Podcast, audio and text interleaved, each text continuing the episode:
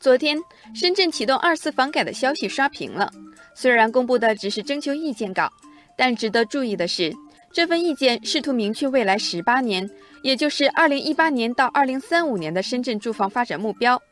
网友风铃说：“这是我国第一个城市发布长达十八年周期的住房长效机制建设文件，有利于减少五年住房计划式的短期行为，让住房政策的可持续性更强，显示了历史担当。”网友微风说：“四十年前改革开放，深圳脱颖而出，现在面临房地产僵局，又是深圳跨出第一步。或许开放进取，改为人先，就是这座城市的基因。”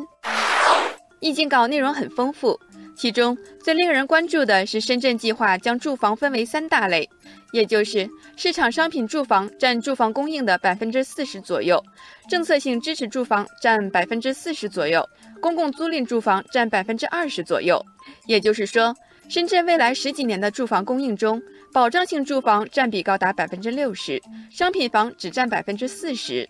网友诗和远方说：“从长远的角度看，这对整个深圳未来房地产的格局做了一个界定，有利于居民形成一个明朗的预期，对未来可以获得的房源有了一个清晰的认识。”在政策性支持住房的百分之四十中，人才住房和安居型商品房分别占百分之二十，都是可租可售。其中，人才住房重点面向符合条件的各类人才，租售价是市场价的百分之六十左右；安居型商品房重点面向符合收入、财产限额标准等条件的深圳市户籍居民，租售价是市场价的百分之五十左右。网友北极星说。自己就在深圳工作，以前面对深圳的高房价很是无奈。这次意见出台之后，看到自己符合人才住房的相关要求，一下子又燃起了买房的希望。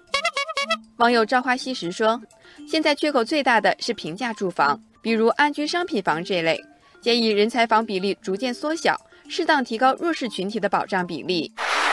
意见稿提出，深圳未来十八年新增一百七十万套住房，看起来不算多。但深圳总面积只相当于北京六环内面积的百分之九十左右，而且一半是山地和湖泊，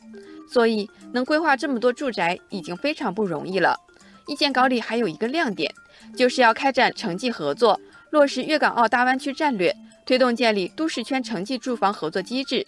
网友忽而惊吓说：“城际住房合作实现一小时生活圈，也是一个有效的方式，值得期待。”